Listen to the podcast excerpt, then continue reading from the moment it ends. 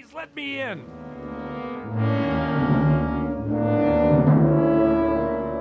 A story told years ago by a man who recalled it from his youth. Fortunately, or perhaps unfortunately, he was never able to put it out of his mind. It begins with a wayfaring traveler. His name is David Ellington, scholar, seeker of truth, and to his dismay, a finder of truth. A man approaching exhaustion, who will confront a problem that has haunted the world since the beginning of time. A man who knocks on a gate seeking sanctuary and instead finds that he has just crossed an unmarked border into the far edges of the Twilight Zone.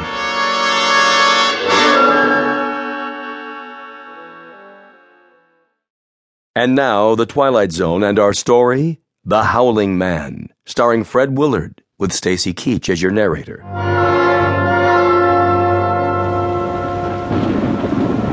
I found a rope by the gate and pulled it. Please! Someone! Yes? What is it? Let me in! I'm sorry. You, you don't understand. I'm traveling on foot. We don't allow visitors. I'm not a visitor. Uh, what is this place? It is called the Hermitage.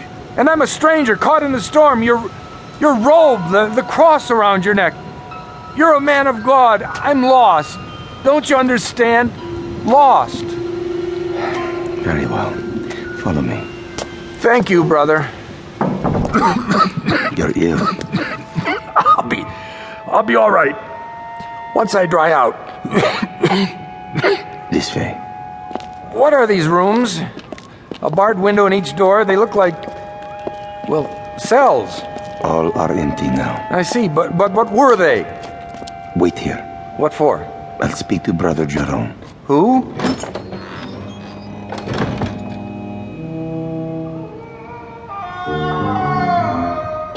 What in the? Brother Jerome will see you now. Oh, what was that? The wind. Are you sure? Come. The room had almost no furnishings a straw pallet, a rude desk and chair, some books and religious oddments, very stark. The abbot himself was a fierce El Greco painting of a man, stooped and withered, but strong in every part of him. Like the monk who came to the gate, he wore a shepherd's cloak and carried a crooked staff. Why have you come here? My name is David Ellington. I got lost in the storm. then I saw a lantern in the window.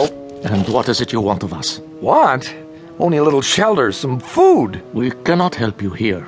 You will have to leave. You call that a Christian attitude? Now, Mr. Ellington. Oh, for the love of. All right, if that's the way you want it. Sorry to have troubled you. Give me a minute. I'll be out of here in. in. Brother Christophorus, Yes? carry him out of here. At once. Right away.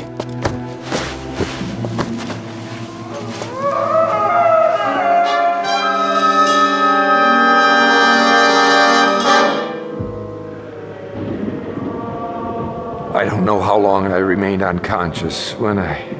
I came to, I was in a primitive cubicle, one of the cells. Walls and ceiling of gray stone, a single small window in the shape of an arch, the floor hard packed dirt. The monk sat nearby in a chair.